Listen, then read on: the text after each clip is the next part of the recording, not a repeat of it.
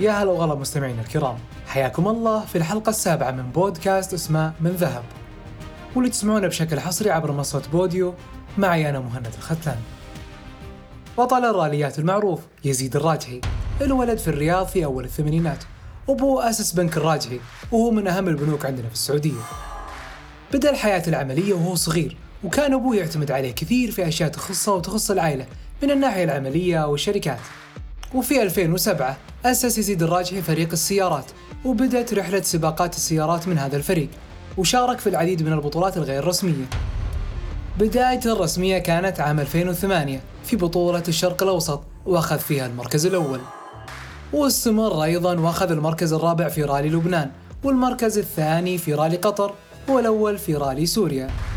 وفي عام 2012 انتقل يزيد الراجحي إلى العالمية وشارك ببطولات العالم للسيارات. وفي نفس السنة أخذ يزيد الراجحي الكثير من المراكز. كان أهمها المركز الثاني في رالي فرنسا والثالث في رالي ويلز. وبعدها بسنة انتقل يزيد الراجحي إلى نطاق ثاني من الراليات وهو رالي السويد الثلجي وحقق فيه المركز الأول. وبعدها راح لفرنسا وأخذ المركز الثاني. وشارك في العديد من السباقات والراليات منها رالي قبرص والعديد من السباقات. 2022 كانت سنة من السنوات المميزة ليزيد الراجحي في عالم الراليات لأنه أول سائق سعودي ياخذ المركز الثالث في رالي داكار وأيضا توج نفسه ببطل العالم للراليات.